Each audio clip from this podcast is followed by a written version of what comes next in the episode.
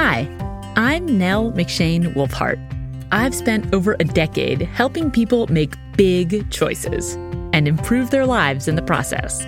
In my new Audible original, The Decision Coach, you'll get a front row seat to real time decision making.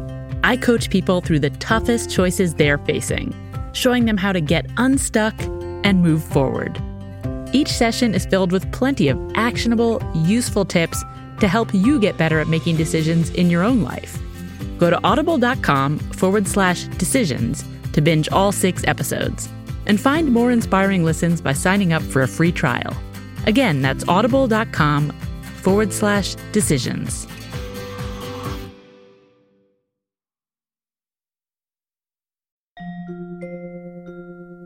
Have you ever struggled with a big decision?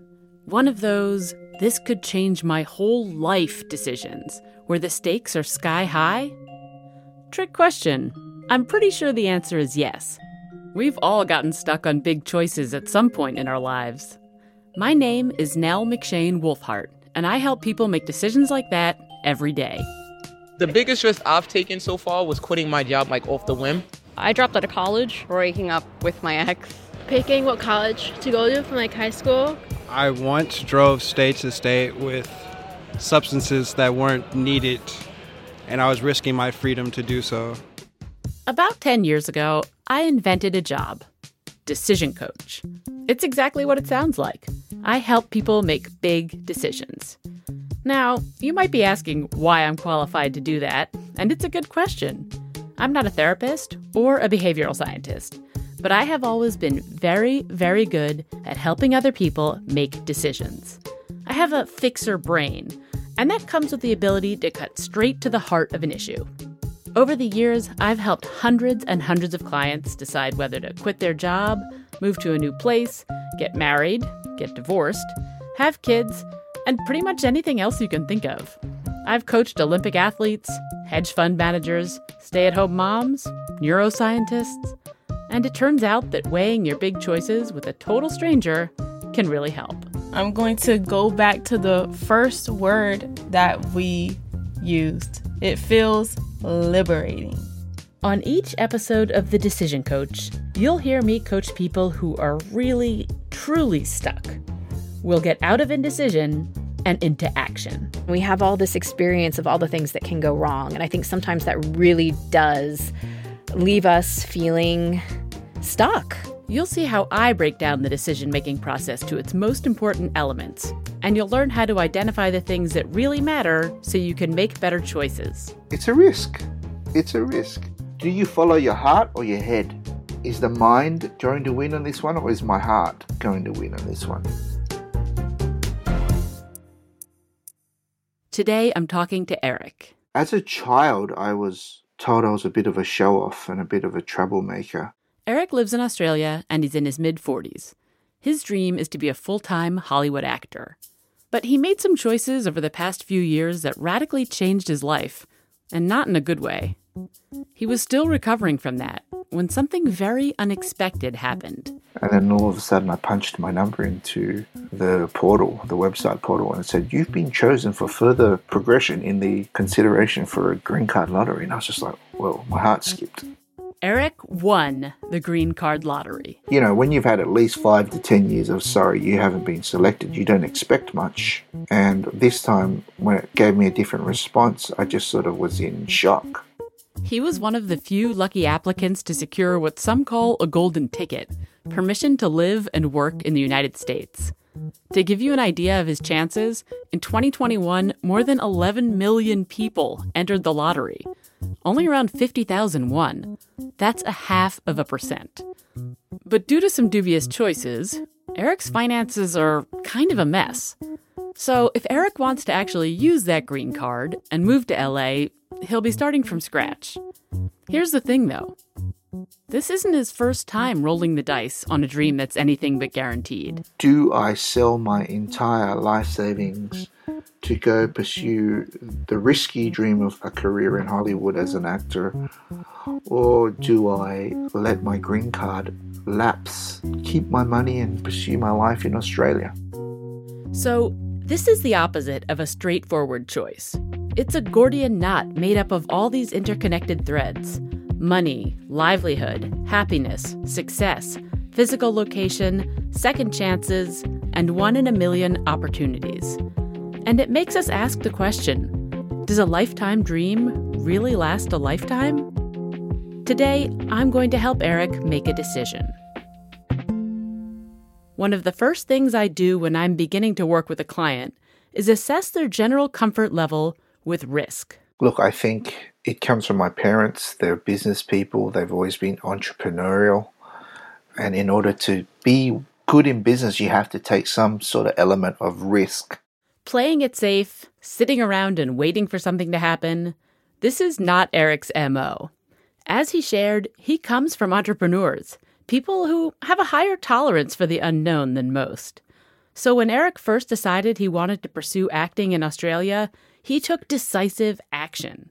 He trained with the best, took countless classes, and made some pretty audacious moves. I actually got dressed up as a courier person and I went to Fox Studios pretending I was delivering a um, you know, a package when I was just really trying to get my video into the production team at Fox Studios. And then next thing you know, I'm driving Heath Ledger around on set and I'm watching him work and I'm just like I love this industry and I could live on set literally. And so I just put my, you know, focus of my life into the world of acting. So back in 2017, he took his life savings, moved to LA, and started hustling for acting gigs.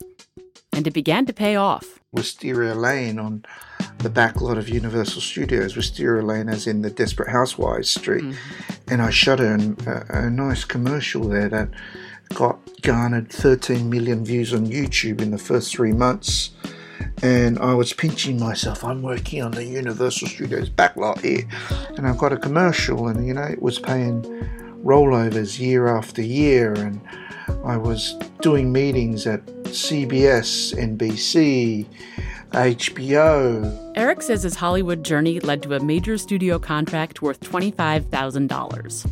Sure, there were ups and downs along the way, and he spent a lot of his savings.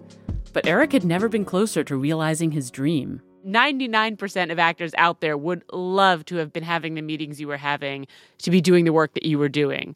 Like, I understand that it wasn't consistent, but to me, what you were describing did not sound like something full of obstacles. It sounded like a time period full of successes. You want to be on set eight to 10 hours a day and yeah, really, really rock and rolling. And, and I was rock and rolling just without the financial success and without the actual long term work. Then Eric's visa ran out.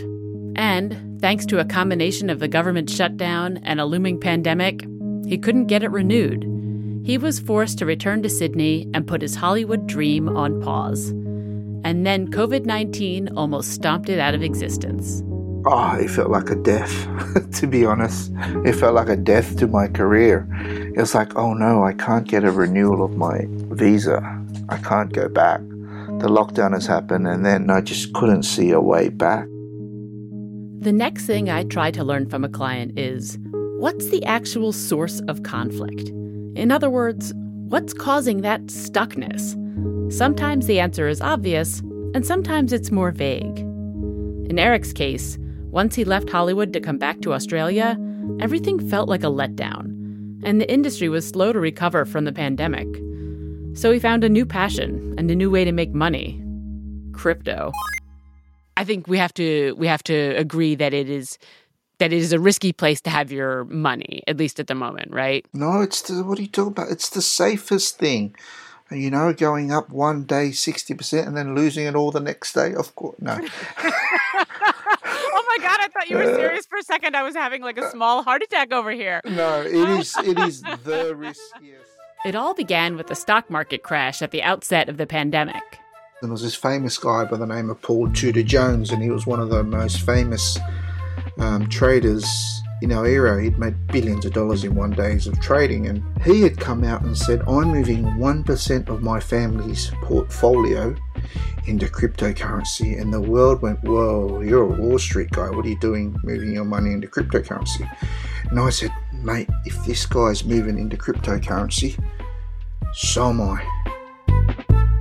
Eric's approach was a little different from what Paul Tudor Jones and other investors were doing. Eric put almost half his net worth into crypto. So, whatever you might think about this decision, what it told me was that Eric is a risk taker. And I gambled. I took a huge gamble because, you know, acting's a gamble, crypto's a gamble, so it's a part of my personality that's willing to take risks. Well, we all know what happens next. Crypto crashes, investors lose their shirts, people get arrested, and companies collapse overnight. Peter Switzer said, buying gloom, selling boom. And Warren Buffett said, when people are fearful, I get greedy. And when people are greedy, I get fearful. And I thought, it's time to buy. So I didn't have much money to buy with at that stage. But wait, your reaction when it went south was, I want to, I'm going to buy more. Yeah, because what goes down comes back up. That was our producer, Max, asking Eric if he really put more of his money into crypto after it took a nosedive. And a lot of you are probably thinking the same thing. What exactly did Eric think he was doing? Shouldn't he have cut his losses and got out? Actually, this is a pretty common decision making move. I have seen plenty of clients think this way. Once you've invested, well, anything really time, money, energy in a project or a relationship or a get rich quick scheme it's very hard to call it quits. It's even got a name the sunk cost fallacy. That is to say, even when it becomes clear that a project is failing, and even though we can't ever get that time, money, and energy back, we won't give up on an idea precisely because we've already put in all that stuff. Basically, we're thinking, I can't give up now, I've already invested so much, even if the outlook is bleak. Of course, Eric's still hoping that he can get that money back, that crypto will rebound, because the alternative isn't pretty. you know, if we take crypto out of the equation a little bit, or the possibility of a huge crypto payoff, if we take that out of the equation and we really look at the future starkly, like, okay, you have to make money, you're going to get some kind of job, or you're going to work on your business. How do you feel looking into the future if, if that's your option? I feel like I'm getting back on the rat race wheel. And as you were talking about that, I felt my felt my face just go somber and it's like, I hate wearing a suit. And that means if I go back into the rat race, I'm to have to put on a collared shirt like every other collared shirt in the room, some sort of hard shoes like every other hard shoe in the room, and put on a fake smile and that I'm really enjoying this job. And you can hear that sigh. I think that sigh is sort of my answer. I would hate it move to Hollywood and spend every last penny he has trying to become an actor, or stay in Australia, hope that crypto regains value and get a day job. It's a tough call. Would you take the risk? Why does it seem like some people are more inclined to take risks than other people? Well, gosh, okay. So how long do you have? um, okay, so biology. There That's Kayt Sukel, a science writer and the author of The Art of Risk. For her book, she spent years trying to answer the big questions Who takes huge risks? Why do some people love to skydive, while that idea makes others want to hide under the covers? After I spoke with Eric, I talked to Kayt about our appetite for risk and how it affects the way we make decisions. Eric showed that he was a risk taker. I mean, he got into crypto. But that's not something everyone would do. I wanted to understand more about how someone like him makes that choice. It turns out there are a lot of different factors at play. If our friends are doing it, we're probably going to be doing it too. There's our social networks. And that's especially true with like some of the biggest risk takers, which are teenagers. They really would probably jump off the Brooklyn Bridge if their friends did. There's also our emotional state at the time we're making a decision. Gosh, if we're stressed, if we're feeling emotional, that alters the way that we assess risks. The more stress, the higher the chance we'll do something risky. And then there's that old cliche doing something truly stupid in the name of love. That's mostly men, but still. um. There is a biological component, though. In fact, it turns out there are genes for risk. One's called DRD4 to this one that's called the warrior gene. A warrior gene? I was thrilled to learn this. First of all, it sounds ridiculously cool. And second of all, it made me super curious about how that manifested itself in people. You tend to be more likely to be sensation seeking, impulsive. You may be more likely to have attention deficit hyperactivity disorder. Uh, also, may be more likely to go to jail or, uh, you know, have substance abuse issues, which of course are the bad risks that nobody wants to talk about. Kayt says we can almost think of risk assessment like an algorithm in our brain. And that algorithm runs on a slightly different frequency for those who have the alleles and those who don't. Ultimately, these slightly different algorithms, uh, you know, they're going to help define whether or not we take a risk. And uh, over the course of one decision, it's not that big a deal. But when that slightly different algorithm is applied to every decision you make every single day, over time, that's going to end up in very, very different lives lived, very, very different values. Entranced as I was by the warrior gene, Kayt says it's perfectly possible that someone with all of the gene variants associated with risk can still be very risk averse.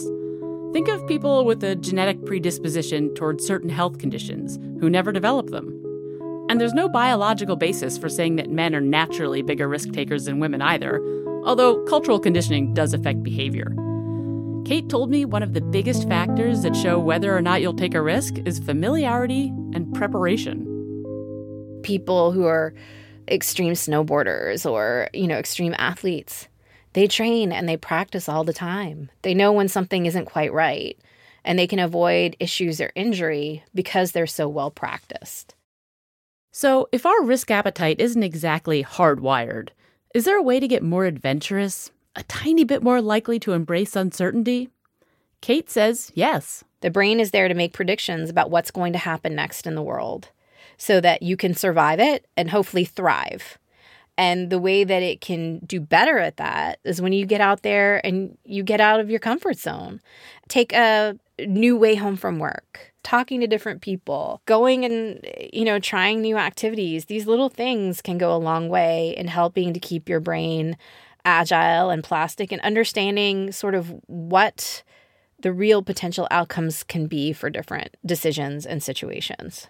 I wanted Kayt's expert perspective on Eric's situation. I explained how he has a history of taking risks, first with acting, then crypto. But now he's feeling some fear. Just with that general overview of the situation, what do you think you would do if you were in his shoes? Oh, I don't know. I mean, when I was 25, I'd be on the first flight to LA. But now that I'm in his age range, I definitely would have to think more about it. I think that probably half the people in Eric's life would tell him that he's nuts to go back. And then I think other people know how much this dream means to him and says most people don't get a second chance at it. You're, you know, ridiculous if you don't go. Um, and it really comes down to how much you know, he's willing to risk to give it another try, knowing that, you know, he has very little control over the outcome. So, Kayt, the risk expert, kind of punted on Eric's dilemma, and I still needed more info before I could make my own call. Lots of people, when making a decision about jobs, or moving, or leaving a relationship, tend to think of one choice as risky and the other as safe.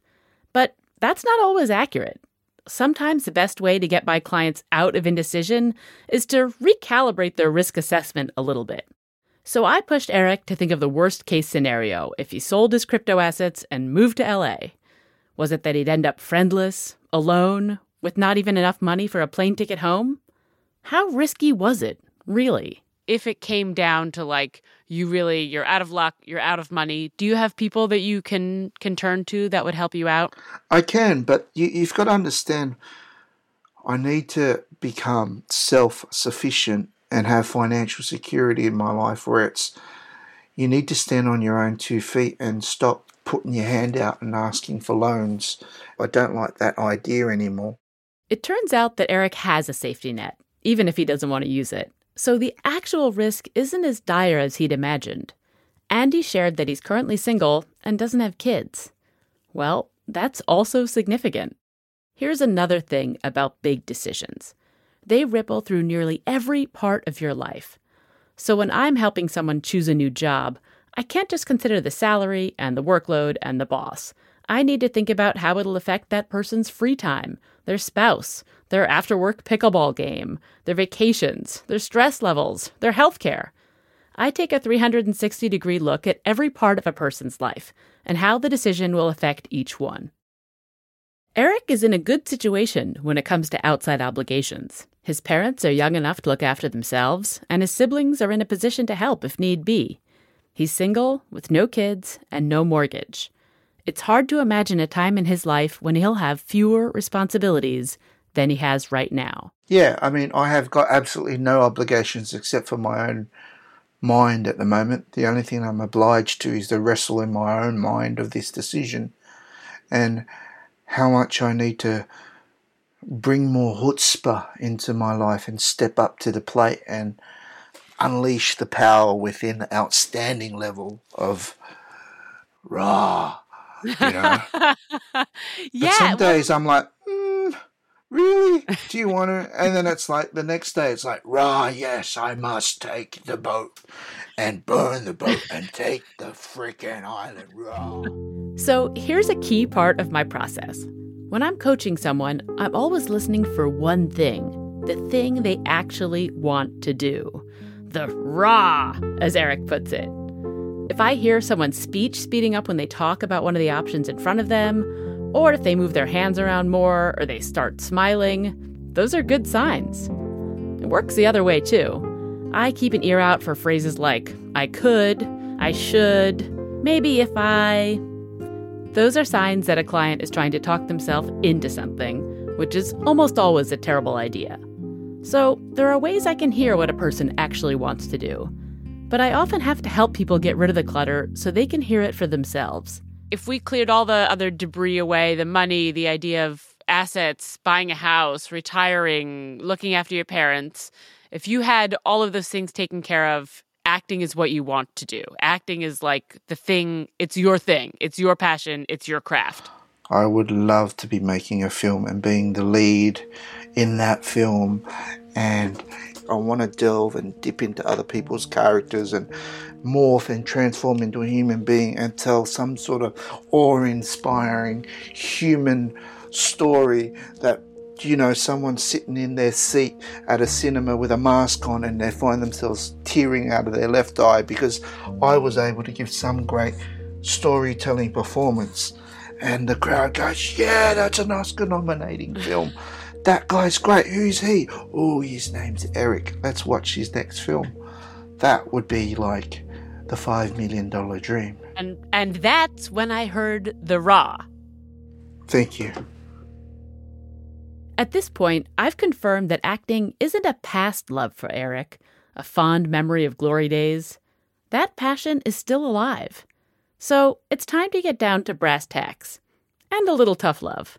We could say that the relationship that you have had with acting is a long burning fire that maybe it's at times it's brighter and at times it's it's lower but you know that's the one that has been consistent while your relationship with crypto and investment is like a new fire that can burn fast but then burn oh, out. Oh, yeah. Yeah, I mean, the cryptocurrency fire burnt really fast. It was hot and then it was really cold.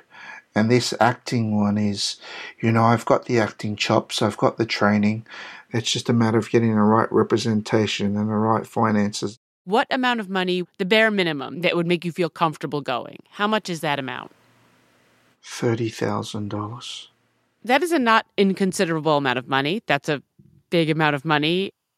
But if we can zoom out a little bit and look at, you know, your lifetime, like over the course of a lifetime, that $30,000, it, it shrinks a little bit, right? It doesn't have the same amount of importance that it has now. It's a big amount of money, but it's not a, you know, it's not an impossible amount of money. Again, I'm trying to recalibrate Eric's risk assessment by diving into the details. Let's really look at that $30,000 and what it means. And when we think about $30,000 as like one big cost in a long lifetime, is it big enough to stop you from, you know, and I'm using your own words here, like keeping the dream alive? Of course not. What's thirty thousand dollars? That could come in a heartbeat for some, and it could be you know pennies for some, and some job could overnight give me thirty thousand dollars, or I could win the lottery. But uh, you know, my heart saying no, but my head saying maybe it's worth giving up the dream.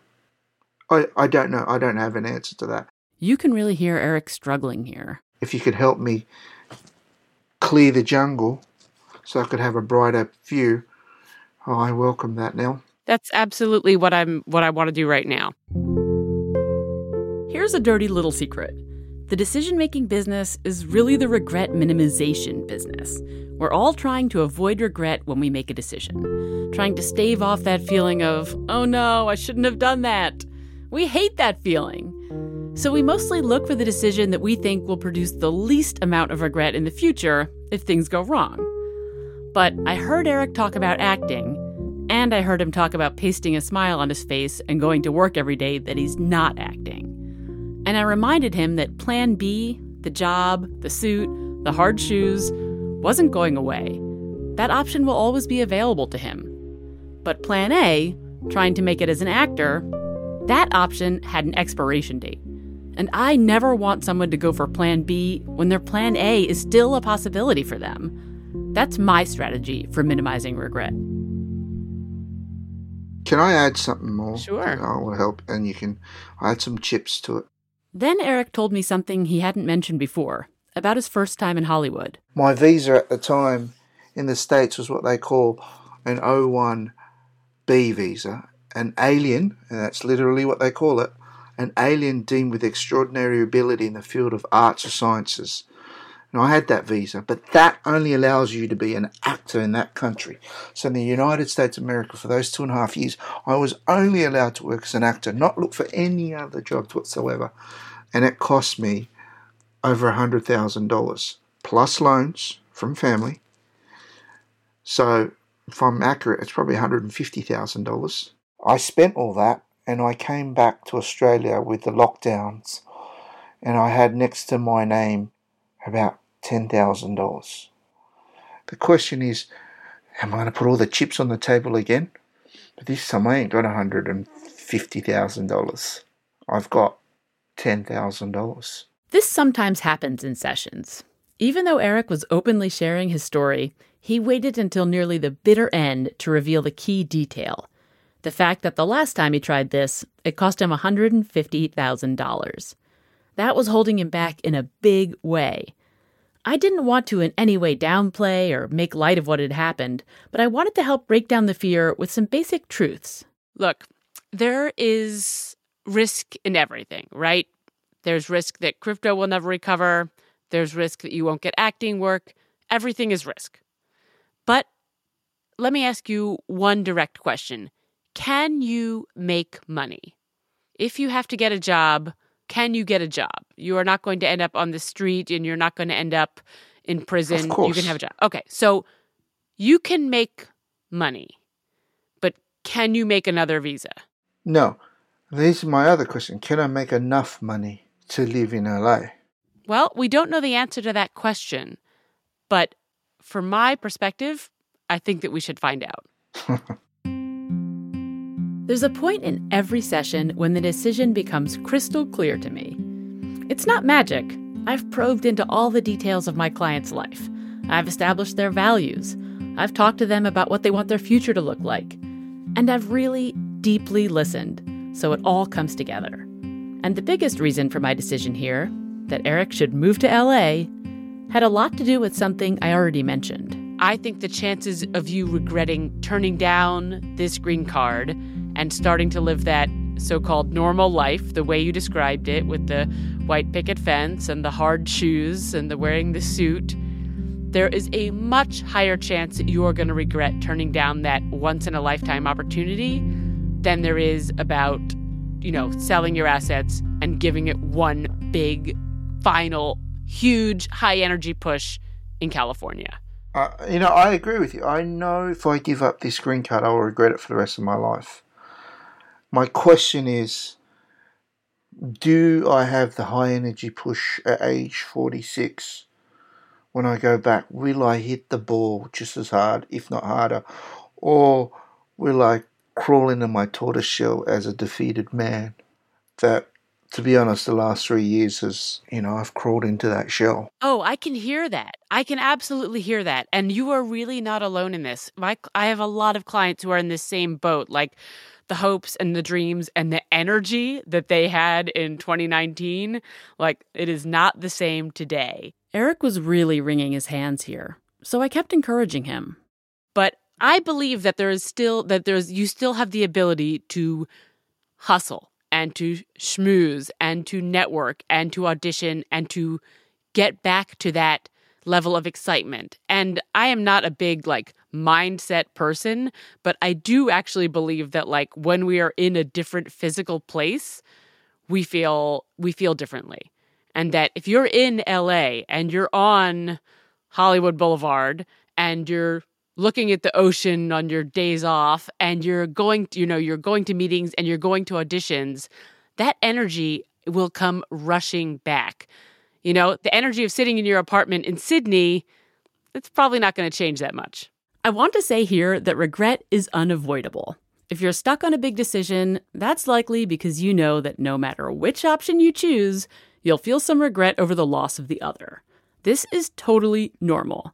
That's what makes a decision hard. What I want to point out, though, is that when we make decisions, we are more likely to regret making the smaller choice than we are making the bigger one. And the bigger choice, in Eric's case, is acting.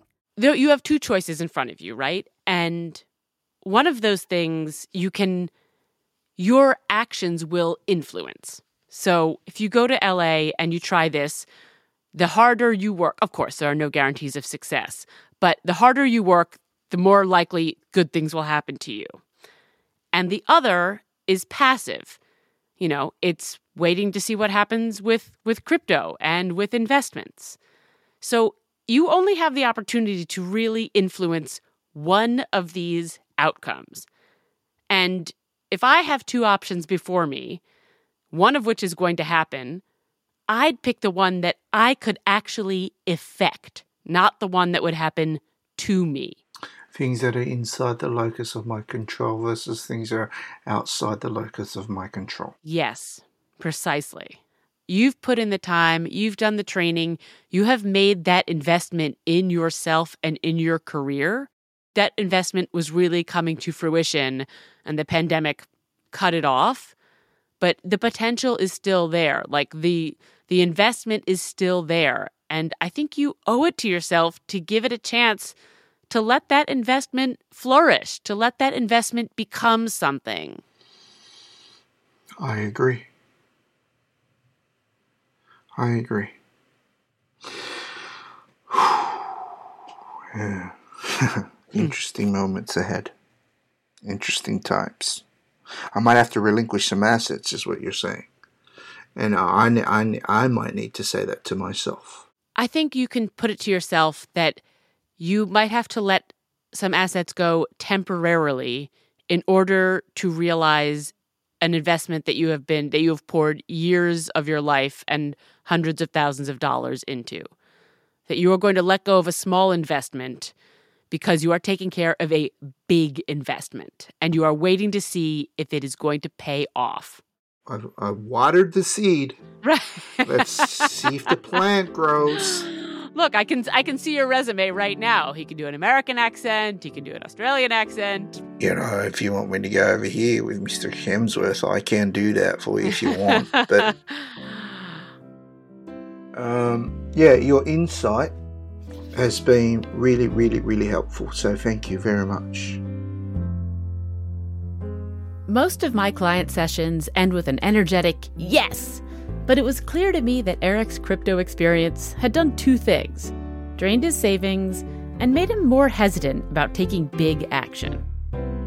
In many ways, his struggle to decide is pretty universal. It's terrifying to feel like you're looking a last chance in the face, and it's hard to reconcile yourself to a life that doesn't look the way you always hoped it would. But it was clear to me, and eventually to him, that LA was the right choice. I checked in with Eric a few weeks after our session, and guess what? He'd made the move. What I've learned from my clients is that if there's a dream that's been buzzing around in the back of your brain for a long time, the only way to stop the buzzing is to try it out. On the next episode of The Decision Coach, I coach a woman who is deciding whether or not to drop out of college. What is the universe trying to tell me? This is the third time this didn't happen. And every single time it seems like I'm bouncing back for school. It seems like school is just not working out. That's next.